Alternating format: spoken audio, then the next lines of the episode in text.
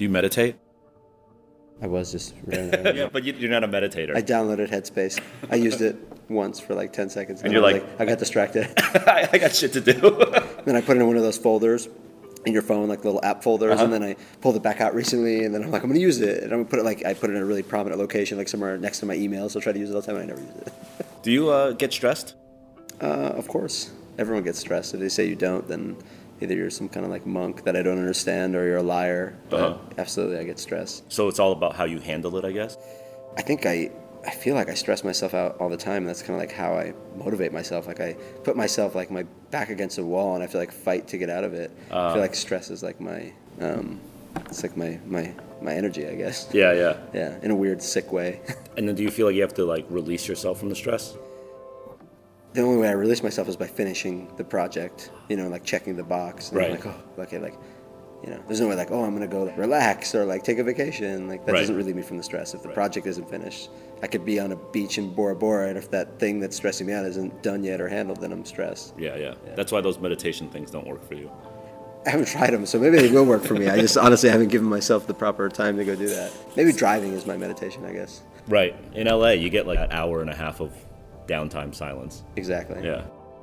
I have a pre-flight checklist What does that mean? um, because I'm not so used to like recording podcasts. Oh. Um, so silence phones, you did that. I got to do that. Uh, speak into the mic. This is your mic facing you. Okay. Okay, clock's ticking. From Hypebeast Radio, I'm Jeff Staple, and this is The Business of Hype, a show about creative entrepreneurs, brand builders, innovators, and the realities behind the dreams they've built. I've had the pleasure of knowing Aaron Levant since the early 2000s, and seeing where his passions and career have taken him has been amazing to watch. He was part of a small t shirt brand called Green Apple Tree that we stocked at my shop Reed Space. That's how we met. Now, before we get too far into this episode, I feel like I need to shed some background information on what a trade show is, because unless you work in the industry, you might not exactly know what that is. Essentially, if you have a brand, and mind you, this is pre internet e com sales, your goal was to get that brand into stores, and as many stores as possible, all across the country, all across the world. Now, you could do that in one of two ways. You could get in a car, train, bus, or plane and literally travel around the world door to door trying to get these stores to buy your brand, which, as fun as that sounds, you'd soon run out of money doing that. Or you attend a trade show. Now, imagine a massive convention center, literally bigger than a sports arena, housing hundreds, if not thousands, of brands in your similar industry. There's ones for tech, ones for golf, ones for mountain wear, ones for ladies' lingerie, ones for shoes, ones for fashion, you name it. Now, you go to these conventions for three to four days, and all the world's stores flock to you rather than you flying around to see them. The other benefit is the networking that naturally occurs when you have hundreds of buyers, sellers, press, designers, etc., etc., all housed under one roof. So, in principle, it's a good thing. Here's the problem. As these trade shows grew and grew, and by the way, trade shows like ASR, which was Action Sports Retailer, and Magic, which was the Men's Apparel Guild in California. No, really, that's really what it stood for. These trade shows would grow to become billion dollar behemoths. And soon a natural pecking order forms, right? Big brands with big budgets get all the love. Small brands that are filled with passion but not deep pockets get shitted on. And you start to get this gentrified mall feeling. Okay, so that's the Cliff Notes version of what a trade show is. Now back to Aaron.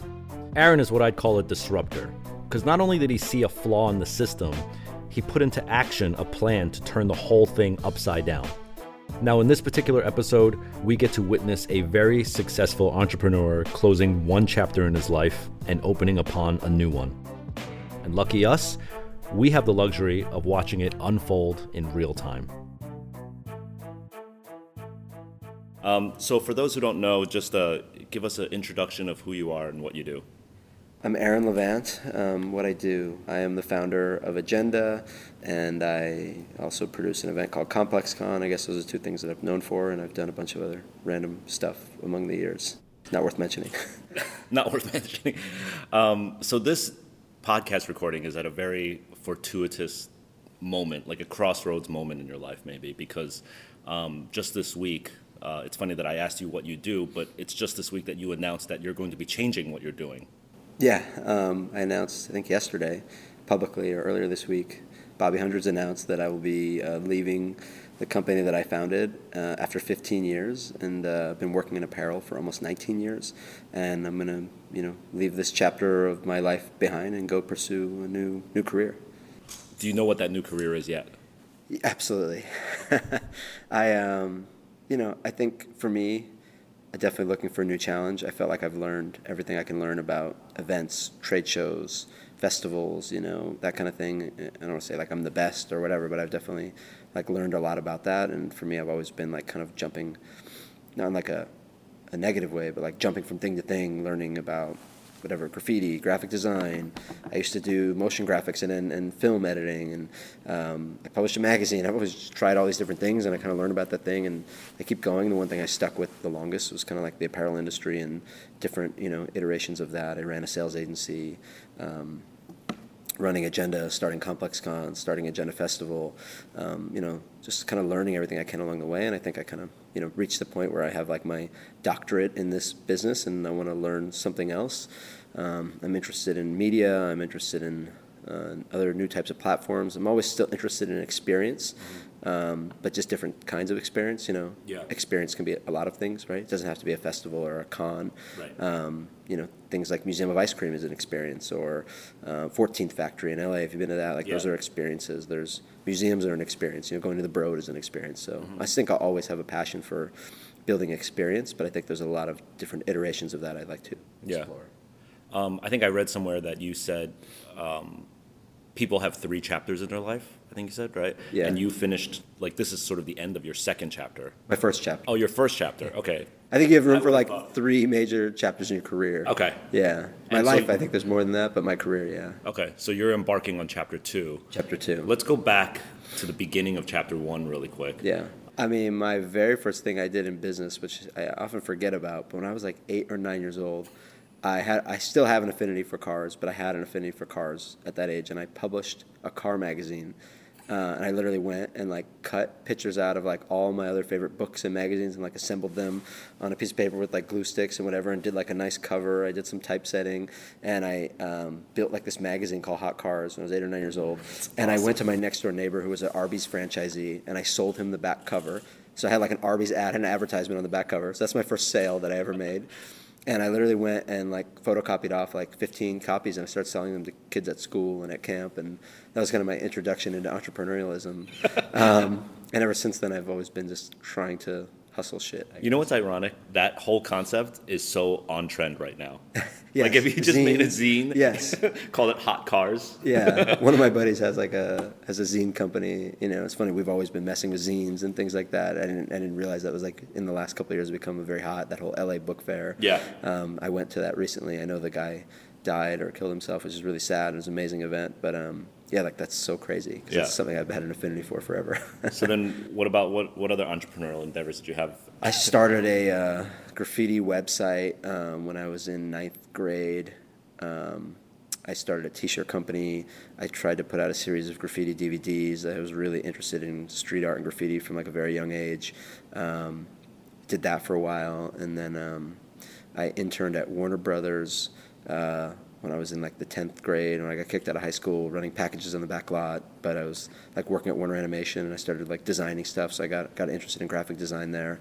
Um, and then I kind of uh, got you know, kind of my life-defining moment, I guess, the change from being like a juvenile delinquent, want to be graffiti thug to actually like getting into the business world was when I got kicked out of high school in tenth grade and then I started uh, an internship with Gypsies and Thieves, kind of iconic LA streetwear brand, in like 1998, 1999. What'd you get kicked out of high school for?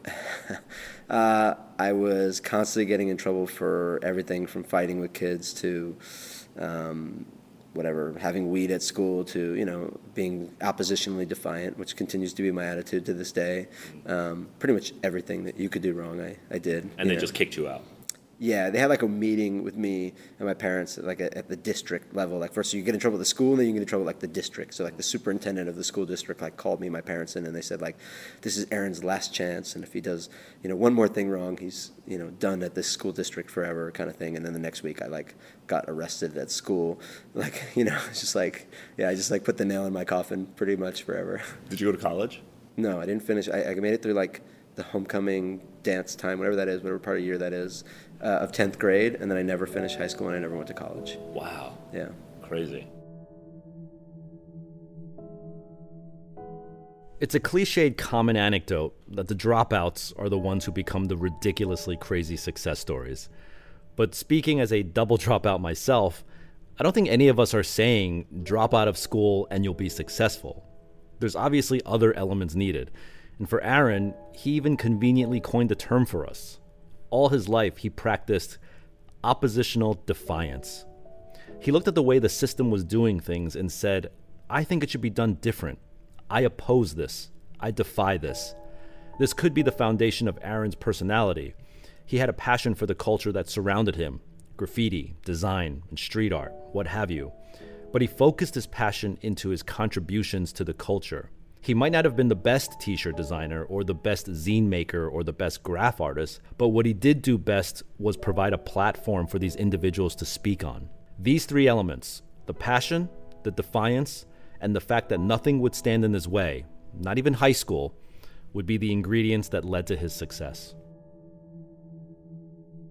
So yeah, I mean, I got, that, you know, stuck, did nothing for a little while, Mm-hmm. um, continued to follow graffiti and do stuff like that, and then I just randomly landed this internship. And one of the first things I ever did randomly is I met the owner of the company through my friend Tal, and they needed help going to the ASR trade show, setting up their booth. So that was my first job. Was carrying boxes, helping drill in walls and stuff like that. So And ASR back then was like the monster surf show. it was right? huge. Yeah. Yeah. it was actually here in Long Beach. Maybe it was the first one I went to, and um, you know, I showed up and I was just like, my eyes were wide open, just like, wow. It was like Yeah. culture and just like every famous skater and athlete and you know, even like Tribal had like all these famous graffiti writers and this company GAT, like all the graffiti writers that I was interested in growing up, Mm-hmm. um, who I was kind of idolizing and looking up to, guys from like AWR and MSK graffiti crews out of LA and the West Coast, were all working at these companies as like graphic designers. So not only getting to meet these guys, but see they were making careers out of, you know, their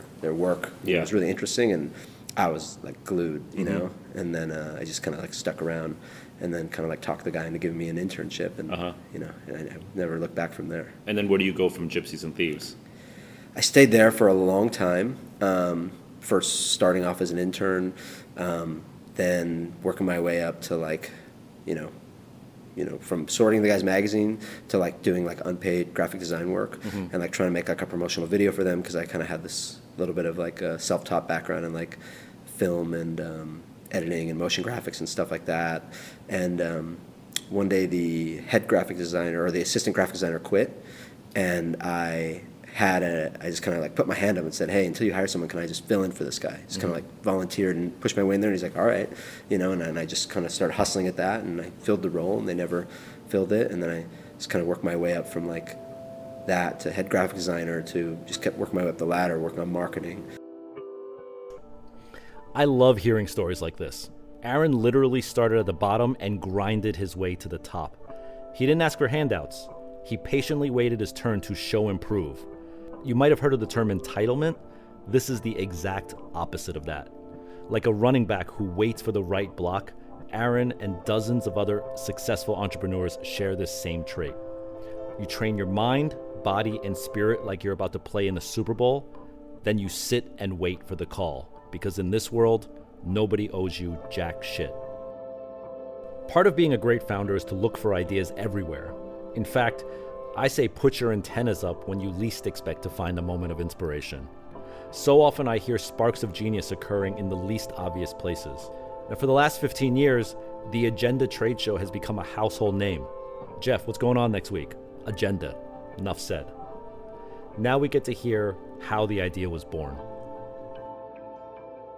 But through that process of um, working there, I'd always go. I'm, I'm kind of obsessed with like saving things. I would say like I'm almost like a like a pack rat, and I save every. I have every you know Vapors magazine, Accelerator magazine, Complex magazine, graf- you know um, every graffiti magazine. I just have like boxes of stuff in my garage, rotting with mold on it probably. but uh, this guy Louis was big on saving stuff as well, and uh, I found this flyer in his in his warehouse, and it said Agenda Art Music Beer.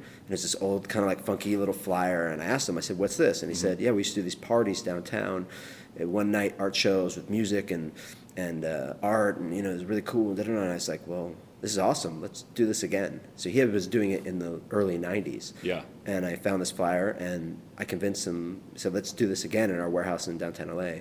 Around the time we were also starting GAT, was Green uh, GAT or Gypsies and Thieves, was having a hard time. So kind of around the same year, we relaunched GAT as a label called Green Apple Tree, mm-hmm. which I think we used to sell you at Reed Space probably, yep. and. Um, kind of had like this organic, earthy, kind of like you know tone to it. It was still kind of a streetwear brand, and um, same year we relaunched Agenda as a warehouse party called Agenda Art Music Beer. So it started as a warehouse party. Yeah, in our warehouse, in our you know we'd clear all the racks out, oh, out wow. of the GAT warehouse, and we would have cool local LA artists like street artists like Coffee and Axis, and just a lot of people we're friends with, and like have different DJs come and beer, and that was it. And we did that like three or four times. Okay. Um, somewhere in like 2001, 2002. Yeah. And um, can you um, tell us at this point, like, yeah. are you making like a lot of money now doing oh, these jobs and stuff? Making no money. I was working at GAT for like you know ten dollars an hour or whatever. Even with all these added roles that you're doing. Yeah, I mean the company was like doing very poorly at that time. Green Apple Tree had just started, and uh-huh. You know my brand never really made any money, and you know like these were all just like I was just stoked to be there. You know I was living at home with my parents, and uh, at that point I had my license suspended from um, when if you get arrested for like minor possession of alcohol before you're like 21 years old or whatever, like they suspend your license from 16 to 18. So I was living in Agoura Hills, which is pretty far north in LA, and I was taking like two buses and a subway to get to work every day. So I was just like commuting back and forth, three hours each way every day. And I was just so stoked to be there. I didn't wow. care, and I lived at home with my parents. I didn't have any expenses, and the guy would buy me lunch, and I was stoked. what did your parents think of what you were doing? Uh, at first, they thought I was a liar. Yeah. Because I had just been such a compulsive liar, horrible person until that point, and everything I said was manipulative. And you know, I said I was going to my friend's house, I was really going to a rave or mm-hmm. whatever, right? I was just always doing something bad, you know. Um, so when I told them I'm going to downtown LA every day, you know, they didn't believe me. And then um, one of their friends was like a you know, I forgot what he did, you know, in some industry we would go downtown and he was driving one day and he called my parents and said, I saw Aaron walking on the street in downtown LA. I think he's buying drugs. Are you guys worried about him? Like, you know, I was really just working. Which is like, this is like the arts district in LA, which is now like, there's a Soho house going in, there's all this cool stuff. But like, yeah. you were talking about 1999, like downtown LA was not a cool place to be. Mm-hmm. if still, you were walking there, you were looking for trouble. Yeah, it was, it was like a, literally like a warehouse district and like Skid Row and uh-huh. like some dilapidated buildings. It yeah. was not the hipster like you know Williamsburg esque area that it is now. Yeah, yeah. You know, so this is a very different time. So, mm-hmm. but um, yeah, I just you know just hustling there, working as hard as I could. Yeah. Um, and then yeah, everything. So how do the uh, agenda warehouse parties turn into something that like generates money? Yeah. So um, 2002 uh, was a pretty transformative year. Uh, the brands were going, you know, Green Apple Tree is picking up a little bit of hype, um, and we were going to a lot of events. Mm-hmm. Um, we'd been going for the last couple of years to Magic and to ASR as a brand. Yeah. I went with GAT, then we went with Green Apple Tree, and then when Green Apple Tree started to catch a little steam, we went to this thing in New York called TBC, which you probably remember. Oh, to be to be confirmed. To be confirmed. Which yeah, was early really trade show. Like, really ahead of its time. Yeah. I had gone to Magic and I had gone to ASR, and they seemed overwhelming to me. And I went to To Be Confirmed in New York, and essentially they just got this loft at the Starrett-Lehigh building in Chelsea or mm-hmm. wherever that was, and it was just like a big empty floor, and they yeah. set up some rolling racks and these little signs and a table and a chair. Mm-hmm cool DJ, and it was just like a stark space, and it was just really cool brands there. And it was more about the curation yeah. and the product than like you know there wasn't really any flair of the show. Mm-hmm. Just like cool buyers, cool brands, cool music, some drinks, and pretty simple. Yeah. And I went there, and I'm like, oh, this is pretty fucking cool, mm-hmm. you know. And then uh, maybe so you went there as an exhibitor. As an exhibitor, okay. yeah. And then maybe six months later, I went to uh, Pool Trade Show mm-hmm. had launched and they were like in a hotel. It was just like hotel rooms.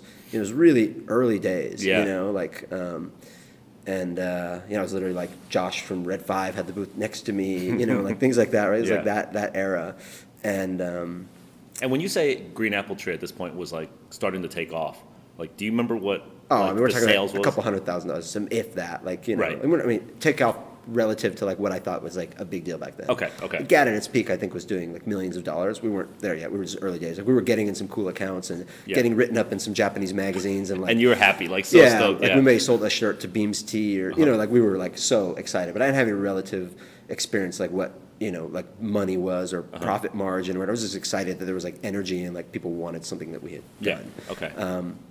So, you know, I went to these shows and then I was like, man, I'm like, this is pretty cool. I'm like, this is pretty easy. Like, you rent a room and like you just call your friends who own brands and you charge them some money. At that point, TBC was like five grand. I didn't understand that. But like, so I, I was driving to the ASR show in September of 2002 and um, my mom was driving me I still couldn't drive at that point, I think. I don't know what it was. And meeting me to like go drop me at the subway or to Louis or whatever. And I was like, hey, do you think like I should, I kind of told her about the shows I went to, whatever. I was like, yeah, I think I should like do this. She's like, yeah, you should go for it. And I'm like, okay. And I showed up at that ASR show and I started talking to the guys around me. Um, at that point it was maybe like Immortal and like social studies and like this like crew of dudes. Like Yeah. Rick- Ricky Kim was there with like Evil Manito. It was like a weird like we're all kind of like around the Stussy booth. It was like the gods, and I was just talking to like my neighbors and like Uh-huh. what was Wayne's brand? Um, Writer's Bench. Yeah, yeah, like Bench. you know like these these kind of dudes, and Yeah. like uh, I remember I saw like Dennis from the Crooks guys there. They Uh-huh. had a, a big game hunter. It was like this kind of like era. Uh huh. And I just started talking to people. I'm like, yeah. I'm like, next show, I'm gonna do my own show, like across the street from ASR. Like, are you guys, you guys down? So these are all small little Very 10 by 10 brands Yeah. that you're just aligning. And I guess everyone has a frustration because otherwise, We why were would paying you like five thousand bucks to go to ASR or Magic, and like there wasn't like a big movement. It wasn't a big hype around our category. Yeah. This was like the point where like you'd be like cool in America and you'd do some business in Japan, Mm-hmm. and like maybe you get a couple boutiques in America. You know. Aaron's patience at the GAT brand allowed him to rise up in the ranks of a small company. That same patience allowed Aaron to observe this flawed system, a white space that he felt he could fill. Well, that's great, but how many times have you complained about something and did nothing about it? Well, Aaron did something about it. And here's a secret he didn't wait to perfect it. He jumped into the pool and then asked if there was water in it. Taking that hunch, doing a modicum of research, and then executing on the vision was the key to success for Aaron. So like you know, it was just kind of like they didn't they didn't give a shit. We're just another number. Yeah. I don't know if we were like frustrated, but it just it didn't matter. Like you, didn't, why you want to pay all this money and get like very small ROI? Mm-hmm. And um, there wasn't like this big streetwear trend yet. Yeah. It was still like Billabong at the front and center, whatever it was. And I just kind of like started talking with no Mm-hmm. real plan. And I was like, hey, I'm gonna do this thing. You guys down? Everyone's like, yeah, sure, whatever. Uh-huh. Okay. So after I kind of saw there was a consensus that people were down, I went. I found this place called the Naga Restaurant, not far from here in Long Beach. The ASR was at this building at Uh-huh. this point, and I found some Thai restaurant, which was probably a horrible venue. And you found I- a Thai restaurant nearby the convention center. yeah, Okay. not even that nearby actually. Like in retrospect, it was a horrible location. You got to like get in a car and drive. There's probably like places I could have gotten right here if I'm gonna rent a restaurant. But um, I paid them three thousand dollars to rent the restaurant for like four days or whatever it was. Called all my friends. I got 30 brands to sign up and pay five hundred dollars Mm-hmm. to have a booth there. Um, I rented a shuttle bus that would take people. You know, pull up in front here. I put some decals on it. Would pull up front of the event center. Yeah. I got some of my friends from high school to like stand in front with like a sign saying like "Jump on in." And I, my friend had um, Did you get permission from ASR to do this? no, no, no, no. So you're pulling accounts and customers Yeah. away from ASR. And I had gotten a mailing list from um, from my friend who was like a rep for DVS or something, or he stole it. I don't know what it was, but I had this like mailing list of like all the skate accounts in the country. Uh-huh. And me and my mom, and my grandmother, literally before I knew what a mailing house was, and literally like I printed postcards. We were sitting there like licking stamps and like putting on labels, and like literally I sent out like you know a thousand postcards to like every skate account in the country, and I ran some ads. I put up a little website. I self-published and. And like 250 buyers showed up at the first one. And that was called Agenda? It was agenda. Except Okay. I changed it from agenda art music beer to agenda art music fashion. Okay. And we had a very horrible logo at the time, which I'm not proud of, with like a Western font, which is like I don't know the worst font. And So do you remember the exhibitors in that first show? The oh, brands? all of them, yeah. So you got to. I, I would say I think every single one of them, Uh huh. every single one is out of business except for two, which was like How, a brand called How, and Seventh Letter. Um, Which you own. Wait, they're all out of business? every Name single some one. of them. Uh, Apex Museum. Do you remember that brand? No. It was a really fucking cool brand, like really cool. Um, social studies. Um, I guess Mass Appeal was in that show as like Wow. a t-shirt brand, but they had gone out of business now. This new iteration. Yeah. But it was like literally like Adrian Moeller and um, Patrick. Patrick. Eli- yeah, like dude, they were there. That was sad. Um, uh, like Lithium. I remember um, Lithium, yeah. Like uh, this brand called Savier, which was like a skate brand that Nike owned. When Nike SB Yeah. didn't work the first time, they had bought a company before it launched called Savier, and they were launching their like skate. It was like Mm-hmm. A- remember, an, yeah. an internal competitive like exercise. So actually, Nike in a way, I got a check from Nike Inc. for the very first show for 500 bucks. I saved the check, um, which is kind of cool. And um, there were so many. Um, Oh, yeah? Siphon. Um, Yeah, I remember Siphon. Immortal. I mean, just go down the list. Uh, so many just random little streetwear companies. Yeah, you know, yeah. Um, uh, Outdoor Terrier. I don't know if these brands even mean anything to you. um, and yeah, I mean, like it was just totally organic, but like some cool, like Fred Segal. Remember, like Tony from Fred Segal. Had Uh-huh. Yeah. like the streetwear shop. He showed up, and like um, we had like you know Beams and Ships showed up. Bloomingdale showed up. Like some really cool stores showed up. Mm-hmm. Yeah. And people were like just like kind of stoked. They were like, yeah, 500 bucks. I saw some of the top buyers in the world. Some people got some like crazy orders, and. Yeah. it was on. So you were probably profitable from the first show, huh? Yeah, I mean, I think you know where I spent six thousand bucks and I made eight thousand bucks. You know, what I mean, like, Yeah. profitable to a small margin, but like profitable nevertheless. But it kind of showed you, I think, like the math. Yeah, Like if I spend this and get the space, I get people to come, I make Yeah. money. exactly. It's just now it's like tenfold, hundredfold, thousandfold, but it's like the same calculation as the Thai restaurant. Yes, and just things just got bigger. So I went from thirty brands to fifty brands, and each time I went from like five hundred to six hundred dollars. Mm-hmm. Then I get to seventy brands and seven hundred dollars, and then get a bigger space. The space cost actually got cheaper. The price of the booths went up. I got more brands. I spent a little more money on promotion. You know, Mm-hmm. what do you mean the space got cheaper? Like at, The renting of the space Yeah, got like cheaper? per square foot, I ended up Oh, getting a larger yeah. space that was more of an event space.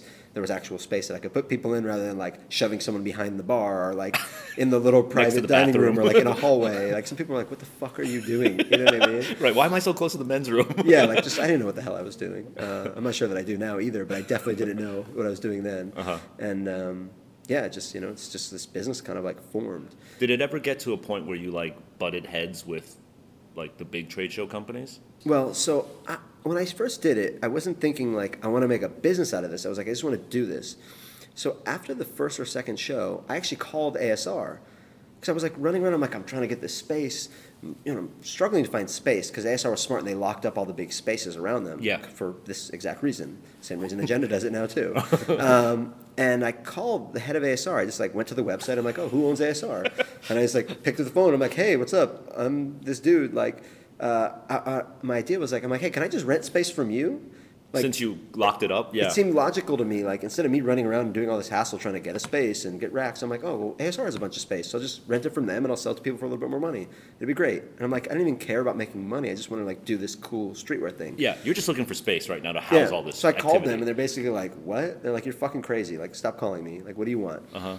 And the dude, I kept calling him, and I kept doing the show, and I just kept calling him, and he's like, eventually decided to meet with me. He's like, "I'll meet with you in like a month." He's like, "I gotta go to ISPO in Germany," and I'm like, "Oh." I'm like, I'm going to ISPO, which I totally lied. And I got on a plane and I flew to ISPO in Germany just to go Just meet to this meet guy, him. just to meet the guy. Um, and I just wanted to look like I was on his level. I'm like, oh, well, I'm in Germany. Well, you must be in Germany, kind of thing. Like, you know, you must be important if you're here too. I was like, you know, 20, 19, 20 years old. I was very naive. And I showed up and I had this meeting with him, and he basically dissed me.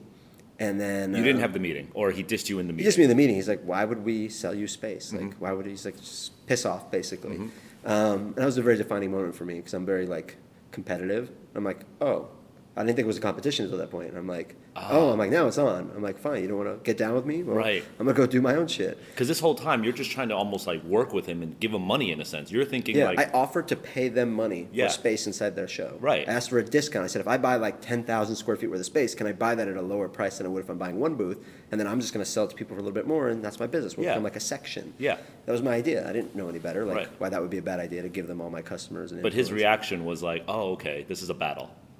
His reaction was like, why would we work with you? You're a child. Yeah, yeah. Like, who are you? Child. Right. Stop speaking to me. um, I encountered that a lot in my career. You must have heard of the expression ignorance is bliss. Yeah, that was Aaron. Almost adorably so, because it was this ignorance of just calling the owner of ASR, this ignorance of just flying to Germany to meet him, and the ignorance of thinking that his then greatest enemy might actually be an ally.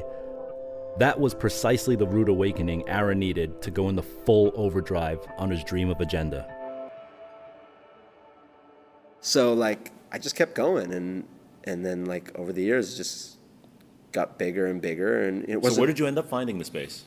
uh, eventually in San Diego, I found this big space called the San Diego Concourse.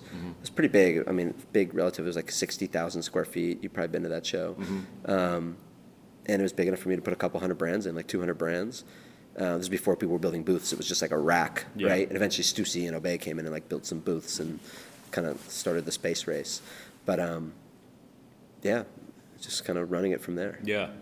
And it just kept growing and growing. growing and growing. We did have some times when um, it stopped working, or people were like, when, when the industry started getting more serious mm-hmm. and streetwear really started to blow, our show and then like Magic was like doing like Slate and all these like things were happening where like bigger companies were like catching on to the trend and they were really spending money. I was Yeah. never really spending any money in the beginning. They were having these big parties and the, had these nice looking booth systems and all this shit. Our stuff didn't evolve.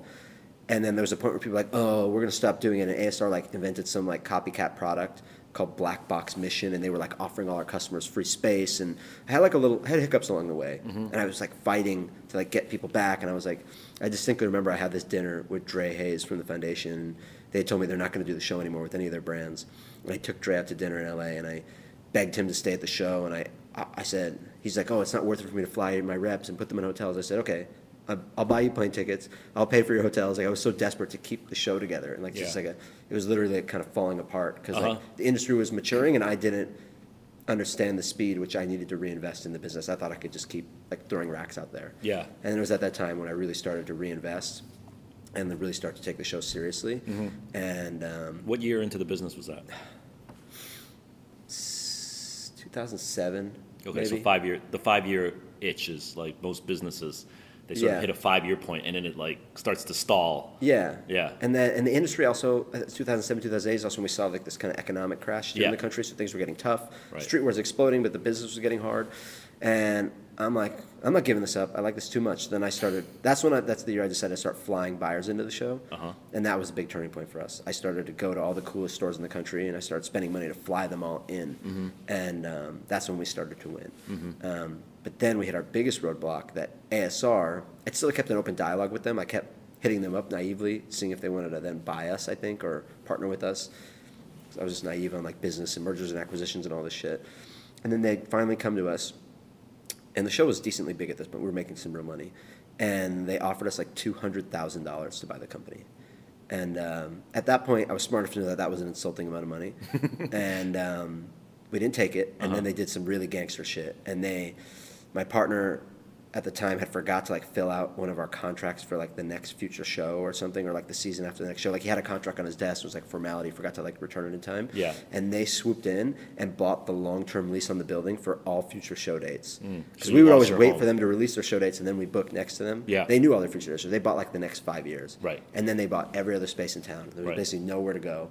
And then we even tried to go and get a tent, and they gangstered us out of getting the tent. And like they had a relationship with the parking lot, and like all this crazy stuff. Right. And we basically were in the position where we knew we had like one more show left on our lease, and then after that we had nowhere to put the show. Yeah. And we were like, "Fuck, our business is like over." Mm-hmm. Even though we were like, that's when we're really starting to catch wind. And then that's when um, I uh, decided to take the biggest leap of faith that I ever took in my business career and move the show from San Diego, from being a little show across the street from the big show. We were like a one of those little fish that sucks onto the shark. Yeah, you know, right. we were like that. To saying, I'm going to pull off of the shark, and we moved to Huntington Beach all on our own. It was a mm-hmm. big risk, and that's when I really started to understand the dynamics of selling windows and time cycles. Because ASR was February and September, but people really wanted to be selling in January and July. Mm-hmm. And then I partnered with the U.S. Open of Surfing, and in one show, this one pivot, you know, the tipping point or whatever you want to call it, every customer that I've been calling, pretty much, this was 2009. Um, every customer that I've been calling for the past 2003 to 2009 who wouldn't return my phone calls, wouldn't give me the time of day, just because the alignment with U.S. Open, the timing, the energy agenda was building, and the fact that I got Hurley and Nike to come with me, like everybody came, Quiksilver, Vans, like every big brand, and literally within one year of us making that move, ASR went out of business. Within one year. One year. So They've been around 37 years before that. 37 years, and in one year they went out of business. Is this just one just gangster pivot on the business. We just innovated, not even that big of an innovation. We just simply put a trade show in a time window Uh-huh. where people could actually be more productive with selling goods at a time when wholesale was still doing well. Put it in a desirable location. Um, kept it still uniform. Also, this was like 2009, so the market, you know, everyone was just, just like crushed because of the real estate market crash. Yeah. People didn't want to spend money on marketing show and build these big booths. So our show was always about like, like simple, Mm-hmm. Simple, format. yeah. So people are like, oh, I can go here, actually do business, spend less money, still be cool, Yeah. and like like they were just like everything. It was just like this Yeah. perfect like alignment. Like Right. the stars, people say the stars aligned. Well, the stars aligned, and like it all just like happened for us. All the years of hard work and eating shit and not making that much money and getting told to go fuck ourselves by lots of people, just like boom, Yeah. overnight. So ASR's like gangster mafia move, which at the time seemed Smart, smart, Yes, was actually its checkmate demise on itself. yes. Their attempt to block us out was essentially their Their death. Yes. wow. Otherwise, I never would have moved. I just would have stayed there and been the sucking little. sucking their Yeah. little titty like Yeah. the whole time. we would have been very, we were very happy with that. You know, I was making an all right living, and you know, Yeah. it was fine. And then all of a sudden that happened. right. Okay. So, wow, that's an incredible story. Yeah.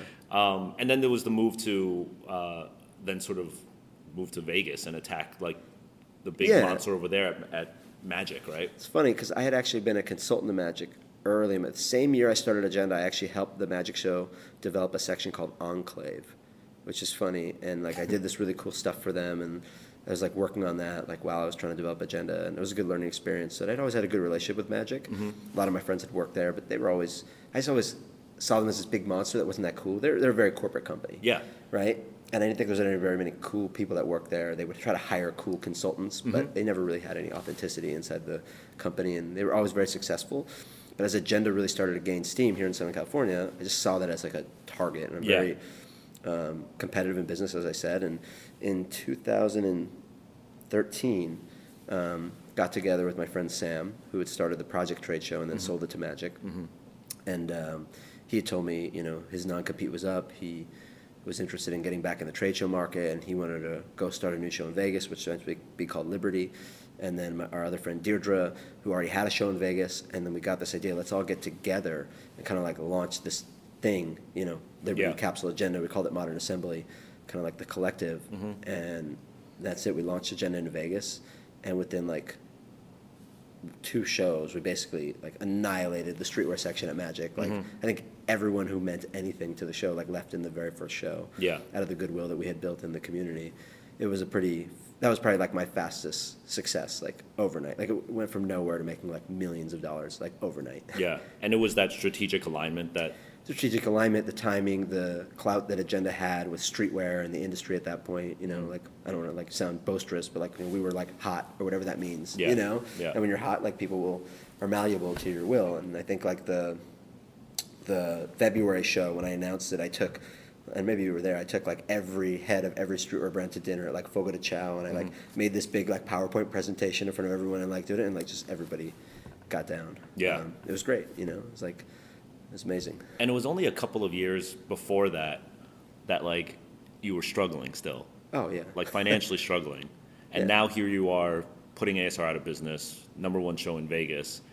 Like, I'm sure for you personally, the money changed. We started to make significant money. Like Yeah. from 2009 on, like it was a different, it was a different world. Yeah. Yeah. And how do you feel when you look like at your bank account and you went like you could probably still vividly remember ten dollars an hour taking a two hour but like two buses to work and then now you see like your bank account like is it surreal to you Honestly, I've never. you never look at your I bank I account don't say I'm not driven by money, but like uh, more like the the what do I say the, the thrill of the hunt is the kind of thing that drives me. But I distinctly remember a moment like whatever like I'm, I've always been so naive about like business. I've never been the business guy. Even though people see me as a business guy, I'm always felt like I'm more like the creative guy. But um, you know, like I didn't know a lot about like banking or this and that. So like whatever bank I use, like my mom was like, "Oh, this is where you should put your money or bank it." So one day, like uh, my mom's accountant called her, and my mom called me because I had this I had deposited a two hundred thousand dollar cashier's check at the bank, and the banker was concerned that I was like drug dealing or laundering money. So he had called like their accountant to call me, and my mom was like, "What the fuck are you doing?" They thought I was like literally like doing like criminal shit. Yeah. And I'm like, "No, I'm just selling trade show booths." Like, you know, such a money on that. So I'm like, "Oh, I'm like I made enough money where people are like alarmed." yeah you know So I was like, "Oh, okay. Like I guess this is real now." So like that was like the moment where. So yeah. you never really like care about the money much. Like it's just part of the process and part of the rewards, maybe. Yeah, I mean the freedom that money buys you is nice to be able to do what you want when you want. But Mm-hmm. like I don't think it's like the dollar figure that I'm chasing. I like the the victory and the process and the you know I like I like doing all the creative shit that I can do around it. To be honest, like I've burned a lot of my money trying to do more creative shit that didn't pan out. You know, mm-hmm. so if I was just concerned about the ultimate number in my bank account, then I wouldn't do half the shit that I do. Yeah, yeah. This is a common theme I hear among those I talk to on the business of hype. The money, the accolades, or the fame, these are the results of the work. Let me say that again. Money is the result of the work, not the purpose of the work. Too often, people are obsessed with how much money they may or may not make and then proceed with the method. I can't speak for everyone, but most people I know that attempt this method run out of steam along the way. Without the passion, you simply won't have the stamina required to weather the storms of starting your own business. So, um, fast forward a little bit now, and Agenda's, you know, going along. It's doing really well, but then there's like a shift just in all of retail happening, right? Like wholesale starts to slow down a lot, and the trade show environment starts to slow down along with it. So you start to see some other opportunity, right? And tell us about like the birth of ComplexCon essentially. Yeah, um, I think there's a couple a couple key points in there. Like I'd recognized the market had been struggling for a long time mm-hmm. Um, in the last few years, and in 2012 um, we merged Agenda with a company called ReedPop. Uh, December 2012 or January 2013. ReedPop owns New York Comic Con. They own like every major consumer-facing pop culture event in the world, pretty much. Mm. They own PAX, biggest video game show in the world, all this stuff. And the thesis behind that deal was that I saw even that early in 2012 that the trade show thing, in its kind of purest form, had a a lifespan. Yeah. And but I saw this like Comic Con thing is like really amazing. This like fan celebration yeah, event. tons of fandom. energy at Comic Con. Yeah. yeah. Two hundred plus thousand people went right. this year in New York, right? Yeah. ComplexCon's not even scratching the surface on that. So I knew that they had a core competency that I didn't have yet, mm-hmm. and that was part of the plan. Was like, yeah, we're going to continue to make these trade shows as long as we can. But I saw that vision. The one thing I didn't see at that point was like, how do I get all these fans to come? Like, Agenda mm-hmm. had a strong industry presence, but it wasn't. Um, I didn't think that we had enough like muscle with like kids to yeah. get them to come. So it wasn't just like open the doors for agenda and then you know agenda come, is because right. it was very industry. Yeah, it was very industry. Yeah, the brands had the attention, and I couldn't I couldn't always depend on the brands to market for us. Mm-hmm. So here you have you've built this baby, twelve was it twelfth year, fifteenth year. Um, when Reed ten, it was the eve of our I did the deal on the eve of our ten year anniversary. Did you ever feel like, you know, a lot of entrepreneurs who sort of birthed a child you kind of feel like you're giving your baby up now for adoption. Did you have that feeling, or were you ready to depart from, like, not depart, but ready to let go of it? No, I mean, it, to me, I didn't see it as letting go. Um, I did that deal five years ago, and I'd never been more in control of the company than I am now today, mm. on the eve of my departure. And the way the deal was set up, it isn't like um, it was about them taking control. It was about them giving me the resources to invest in the company to create explosive growth. Where before, when I was running an independent company, all that risk fell on me personally. Mm-hmm. So yeah. if we made one bad move, one bad season, we were wiped out. Right? We didn't have a reserve funds. Mm-hmm. It's all just like everything we had was invested in the company, and either worked or didn't. Mm-hmm. We were making big paychecks or we weren't. Yeah. So like we were hesitant in our in our investment, and it, like this like this culture now of like a round of investment, and I'm doing my A round, C round. This like uh, whatever this shark tank culture that we live in now. I didn't even think about that. So even though we were like a profitable company, I never once thought about raising money. We never took out a loan from the bank. We just did everything like organically rolled over from that very first show in Long Beach, 2003. We just kept reinvesting the profits and getting a little bit bigger and taking money home. Mm-hmm, mm-hmm. So we just didn't have a lot of capital. Yeah. And um, the ReedPop deal gave us the ability for me to go out and get aggressive. So within those three first two years, three years, we launched Vegas launched New York, launched Miami. I launched Agenda Emerge, mm-hmm. right? This like education platform. I launched a video platform. I just you know launched a women's show called Axis. We acquired Capsule. Like we started just going crazy, right? Mm-hmm. Everything I wanted to do, we could literally do. They got it. They got me, and they're like, yeah, they just backed me basically. Mm-hmm. So and they gave me infrastructure and resources and legal help and finance help. So it was yeah. like. It was it. It was like anything that I could dream up. That mm-hmm. was a good business decision. We were running at it full speed. Can you talk a little bit about like what you had to give up in order to get that? Equity in the company. Okay. the majority. The majority. yeah. Okay. So you, but you also got paid for that. Of course. You okay. know, it wasn't like, um, you know, some some companies, you, you know, like they raise capital against like putting more operating capital in the company. Yeah. We gave up the controlling stake of the company and got capital to operate. So it was kind of like the dream deal, mm-hmm. you know, and got to take chips off the table to be financially secure for yeah. the future. So, you know, if you're an entrepreneur, that's kind of like your dream situation. Right. And for you, was that like stupid, dumb money that now you don't have to think about money for the rest of your life? um, it was good money. Evil laugh. Um, it, as long as I'm not an idiot. Or a, a, I don't know if it's like a Dave Chappelle he's like talking about rich is some shit you could lose with one summer in a drug habit. You know, like anyone. I've seen a lot of people, especially some of our friends in streetwear, lose some stupid money. Mm-hmm. Luckily, I'm not the bottle popping Ferrari buying type, but um, I mean, yeah, I, I, did well. I'm very happy with that, and uh, as long as I remain to be the modest um, person that I am, I think I'll, I'll be all right. yeah, yeah. I mean, what is the difference between living like someone who does stuff for no money right? Like literally not receiving yeah. any money to the guy who like it money doesn't matter now because it's in such abundance. Is it like the same brain wave or is it like you have to reprogram yourself now? I think it's the same for me. I don't think I I mean, I don't know, you've known me for a while. Other people I don't think I've changed very much. Mm-hmm. Um, you know, I'm not driving a Prius anymore, but uh, I uh, my motivation is really the same. Like I yeah. drive off of the shit that interests me. I want to be involved around shit that interests me. I've had a lot of other opportunities to do other shit, and I just wasn't interested. And you know. So I where do you think it goes wrong for those people you mentioned? Where like it changed, like money changes people. That's a that's a common phrase. I don't know. I think it, maybe it's a matter of how you're raised. Mm. You know, like I didn't grow up poor by any means. Um, so maybe some people, if they grew up not having a lot, they maybe get money and then it's like a shock for them, and then they, you know, they, they need to go out and splurge. Mm-hmm. You know, I think it's just a personality thing. Luckily, yeah. I have good parents and they raised me well, and I haven't, you know, I didn't have feel the need to go out and like be an asshole. I don't know. I don't know what that is. I just see. Maybe you, maybe you got your asshole out when you were like in high school and like, yeah, I was an asshole in a different way. But my version of being an asshole was like going on writing someone's property. You know, not necessarily like yeah, you know, buying a ten thousand dollar bottle of champagne at a nightclub. I don't know. Right. Aaron is literally the personification of determination. Yes, there's stress, there's fear, there's anxiety, but if you invest the time, talent, and energy into the product, the product will speak for itself. Your job as the founder is to break past all that fear and allow the work to speak for itself. An extremely wise lesson from Aaron learned the hard way true trial by fire. So, um, in 2000 and January 2015, I had a chance meeting. I already knew Marc Ecko, um, but I had a meeting with him in LA. He invited me out to some conference, and he was there with his uh, head of sales or CRO Moksha at some conference, and we got to talking.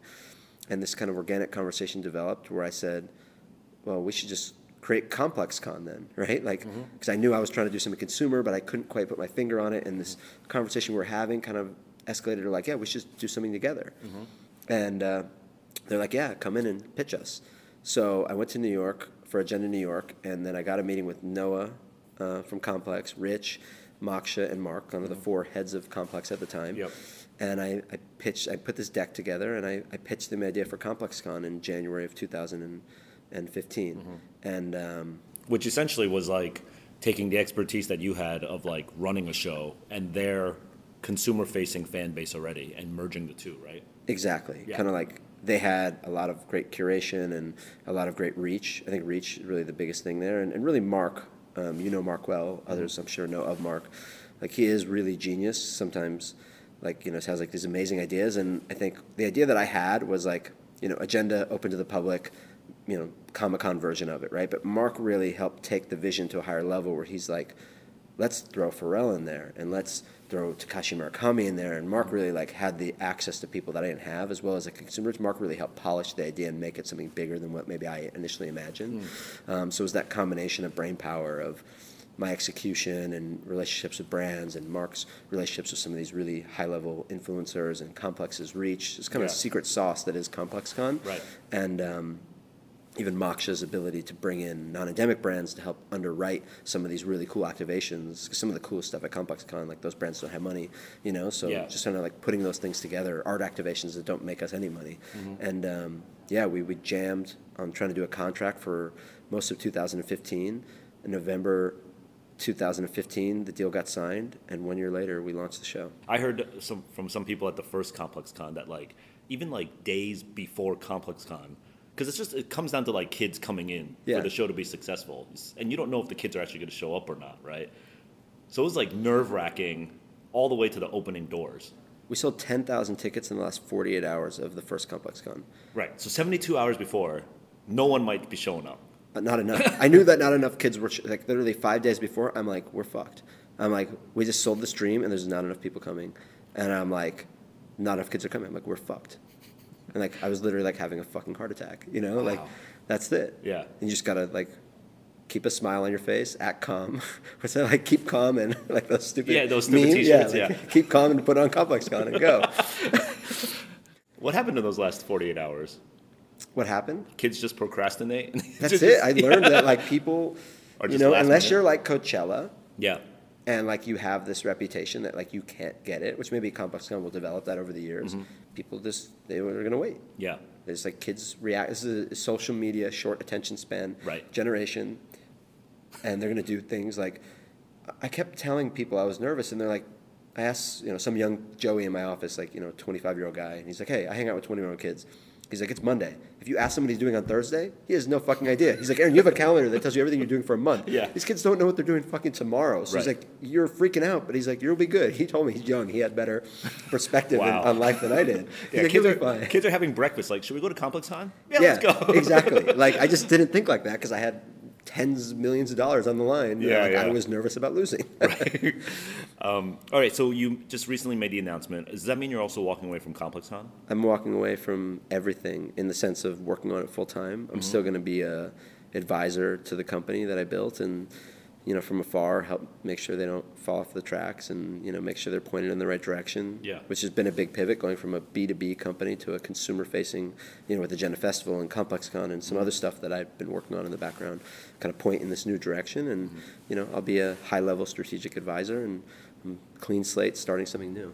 I mean, you just finished ComplexCon 2. Yeah. Everyone talks about ComplexCon like it's been here for 10 years and it's like the most game changing experience. We've only finished the second one, and you were, were you know, like future thinking enough, because obviously there was years in the making of Complex Con before the doors opened, right?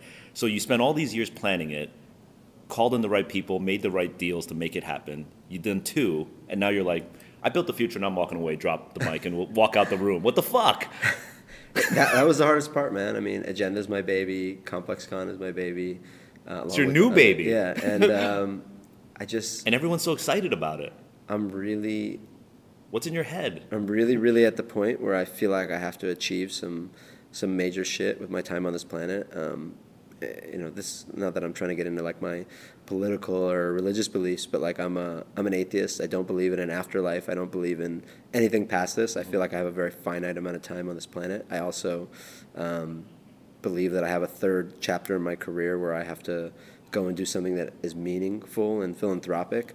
Um, and, uh, you know, essentially, as much as I love what we do and the culture and the design and this and that, essentially everything I've done is meaningless. I've helped people move cotton t shirts from one place to another more efficiently and in a cool way. Um, and the next thing I do will probably be in that same vein. Um, but I, I know that with this finite amount of time, I have to do one more big business thing, and I got to do something really meaningful for like the planet or humanity or whatever. So I got these two big things. I got to get to them. Wow. and like I believe that this next thing, it's either going to be the biggest thing I've ever done and be way bigger than ComplexCon or anything I've ever achieved. And like I look at someone like Mark Zuckerberg or whatever. Mark Zuckerberg's younger than me. Yeah. But one of the biggest fucking companies on earth. Mm-hmm. You know, as much as Complex sounds amazing, it's small in the big scheme of life and the world. And you know, mm-hmm. like I want to make bigger impacts and do bigger things because the one thing that rings true, I've always taken my my winnings from whatever that is, and then like help whatever it is. I give money to dog charities or I do philanthropic shit, whatever. So the bigger impact I can make through business, the bigger I can double down on the things that I really want to do long term. Mm-hmm. So for me, the winnings here are not big enough and I need to risk all the winnings. I'm going to double down and put it all on red or whatever, all Yeah. on a certain number to help make 10x to then do something meaningful. So this is like this Is that a- leapfrog. So you, you finished chapter one. You're now embarking on chapter two, so you can get to the chapter three, which Yeah. is the personal life changing Yeah. shit. is that a mathematical calculation that told you that what you did in chapter one is not enough to just leapfrog to chapter three, or it's a gut feeling? Because it, It's I not think a it's a lot. I think you have a lot. It's just, and you probably can make a lot if of I positive do change. if I want to do something in politics, if I want to do something on like a Bill and Melinda Gates level Yeah. foundation, you need like hundreds of millions of dollars to make an impact in this world. You know what I mean? And I don't have that. Yeah. I've done very well, but I don't have hundreds of millions of dollars. And like, yeah, I want to make that much money. To not for the sake, not big- for the sake of like, I want to be a billionaire, like personally, so I can be a dickhead with a private jet. I want to Mm-hmm. like, you know, give it all away or do something meaningful with it. Yeah. yeah. Okay. Those are goals. Yeah. Um, I want to talk quickly about um, other investments that you've made too, Okay. because you're known for Agenda and ComplexCon, but you've also sort of have a portfolio of, of your own as well, right? Yeah. So can you talk about some of the other brands that you've helped out along the way and are involved with? Not brands, but Yeah, I mean, companies. along the way, um, when Agenda first started, I actually incubated two companies. Um, I incubated Agenda and a company called the Agenda Showroom, which was like a brand management firm where I help identify up and coming brands and help distribute them. Mm-hmm. You know, like a Agenda Showroom eventually became morphed as Agenda and Agenda Showroom got confusing. We changed the name to a company called the Network Agency, and we, you know, so many different cool brands we work with. When I found them when they were literally doing nothing, and help incubate them doing millions of dollars. So a brand I found that I loved out of San Francisco called the Imaginary Foundation was doing forty-five thousand dollars in sales. I met the guy at the Magic Trade Show in early 2000s and helped him become a multi-million dollar company. Mm-hmm. I met the brand Primitive when they were doing a couple hundred thousand dollars in sales and helped them become a multi-million dollar company and help you know Yeah. expand brands distribution and help them set up that sales infrastructure. so let me ask you this: to a kid who's like listening to this podcast Yeah. right now, he's got a brand. Yeah. He's done fifty thousand dollars in sales. Why can't? Or what do you look for in a brand? Because I'm sure you get hit up by dozens and dozens of brands. What is a yes brand and what is a no brand? What is like the checklist criteria in your head? At one point for me, I was just looking for cool design and cool graphics. And it- I don't have the company anymore, which is I'll get to that part in a minute. But um, I just literally like I'm a graphic designer, as the, was the majority of my career before doing this. So I just I'm obsessed with graphics and typography and whatever. I'm like obsessive. So I just saw cool T-shirts. I'm like that one, that one, that one. It just whatever caught my eye, right? Okay. Whatever I thought was marketable. Okay.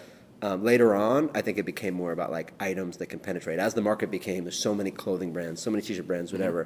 Things like, um, you know, Herschel bags or like Slow Tide towels or Stance socks. Only some of those companies I was involved with. But the point being is like these category plays where there's white space. Yeah. So now, even if you, even if you have great design, that's not enough. You need Yeah. to have great design, great marketing, great product placement, great this, great that.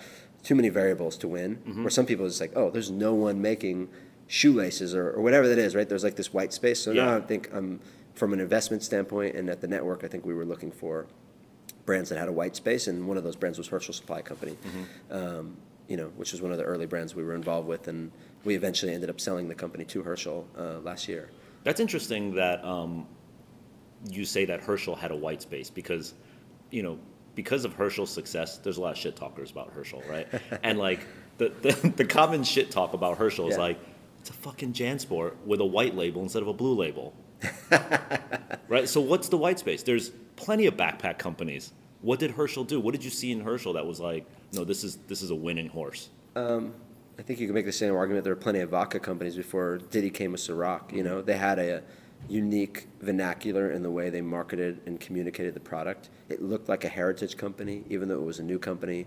I thought the design was better. Um, Jansport to me, you know, never seemed that interesting. It seemed like a bag you could buy at Staples. Mm-hmm. And even though, yeah, there was always lots of bags, just like there's lots of socks before Stance, right? Yeah. There's no shortage of socks in the world. It's just someone reimagined it and marketed it and packaged it and graphicked it and uh-huh. did everything smarter and newer in a way that appealed to my generation or the generation, whatever the generation below me. So it's a bit of a reinvention. It's just a repackaging. Yeah. The white space was that there's a boring commodity that's there, and someone's coming in and breathing energy into a category. Yeah. Right. And um, I think that could be argued with many different things. And let's look at you know in popular culture today. There's tons of game shows on television that you can win money by participating. And I just saw this HQ trivia thing. Have you seen this? No. Okay, there's this app called HQ Trivia that 700,000 people are tuning into twice a day, every day, and they're giving away $10,000 for answering trivia questions. It's the most genius fucking thing I've ever seen. It's no different than Jeopardy or something else, but it's the way, just that swipe variation of how it's presented. You know, so that to me is the white space. Yeah. Um, and you could you could argue that with many different things. Right, right. Um, so that's what you look for. Yeah. Okay. And then you mentioned about now you, so you sold the network to. We did the network for a long time. Yeah. Herschel ended up uh, buying the company from my, me and my partner Kellen. Mm-hmm. Um, and then you asked about other things. Uh, I'm an investor in a company called Slow Tide Towels. Have you seen them? Mm-hmm. Yep. Yeah, so a really cool company, beach towels, amazing artwork on it. You know, of course, no shortage of towels or beach towels, but they're putting amazing artwork and amazing lifestyle brand around that. And also, it's kind of like that idea of like focus on a category, opposed to trying to make a hundred things. They make one thing. They make a towel. Make Yeah. Big small towel, small towel, round towel. It's towels, right? Yeah. Um, uh, I've invested in a beer company um, called House Beer. Um, I previously invested in a very successful beer company called St. Archer Brewing Company, which ended up selling to for a lot of money. That was first kind of like action sports focused beer company. Um, that was a big point of differentiation. They had a safe skate team, surf teams, all very social media driven. Um, invested in a juice company called Press Juice, very successful. Um, I recently launched a uh, hot sauce company called Truff, um, which is kind of like a mobile first, social media driven, direct to consumer luxury hot sauce company. Um, doing very, very well. Only been out a few weeks. Uh, received tons of uh, tons of praise and engagement online. Um, I've got some art galleries in LA that I'm a part of, Seventh Letter and Known Gallery, and a bunch of other stuff. Are you into like investments that you're not really actively taking apart? I have stocks and bonds and stuff like that. And there's definitely some investments that I've done that are, um, I'm not like an advisor, but I, I like to do things where I have some connectivity to the company. That's part of my value. Yeah. And I like, you know, taking a lot of stuff I learned from this market. Yeah. And how do you apply that to a, a boring consumer product? Because I think, you know, the way in which you or I would market a T-shirt or a sneaker or whatever is you know somewhat white noise within the world of this stuff, right? Mm-hmm. You know, you do it better than anybody, but like you know, there's a lot of people trying to collaborate on a sneaker or whatever. But if all of a sudden you were doing that, if you took your expertise and applied it to a dish soap or any product that Procter and Gamble or Johnson Johnson makes, it's revolutionary. It's game changing, Mm. Right, right. Right? Um, just you know, look at a Dollar Shave Club. Yeah. You know, they just simply put a little pivot on the distribution and the voice and the marketing of a razor, and they Right. Gillette bought them for a billion dollars. You Yeah, know, and I just think we learn so much in this high stakes, high paced environment of like fashion and Mm-hmm. lifestyle. Just taking those learnings and applying it to anywhere else has become so much more interesting than trying to apply it internally. Yeah. And I think it's a very good thesis for like where the world's going. And you mentioned before about like the Shark Tank culture, Yeah. right?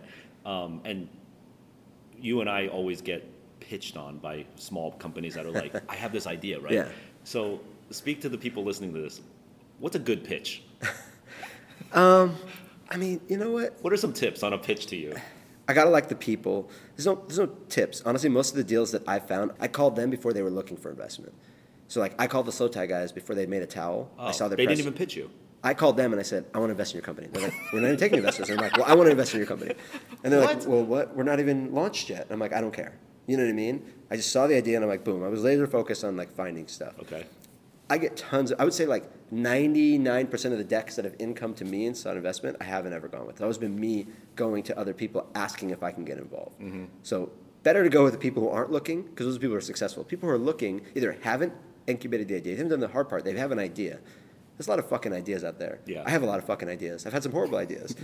Find the people who actually are doing the ideas and, then try to get busy to involved with them They're too they're, busy they're, like, yeah. they're making it happen. They're the smart operators. They got some capital on their own. They had some capital. They're risking, you know, these guys from Slow Tide, they took everything they had from working at Billabong and this respective places they had Mm-hmm. worked and they basically gave up everything to put it all into this company. Those are guys I want to be involved with. You know, they're willing to put their own neck out there on the line to make this happen and I'm just adding a little fuel to the flame, you know? Well, has anyone pitched you and you went with it?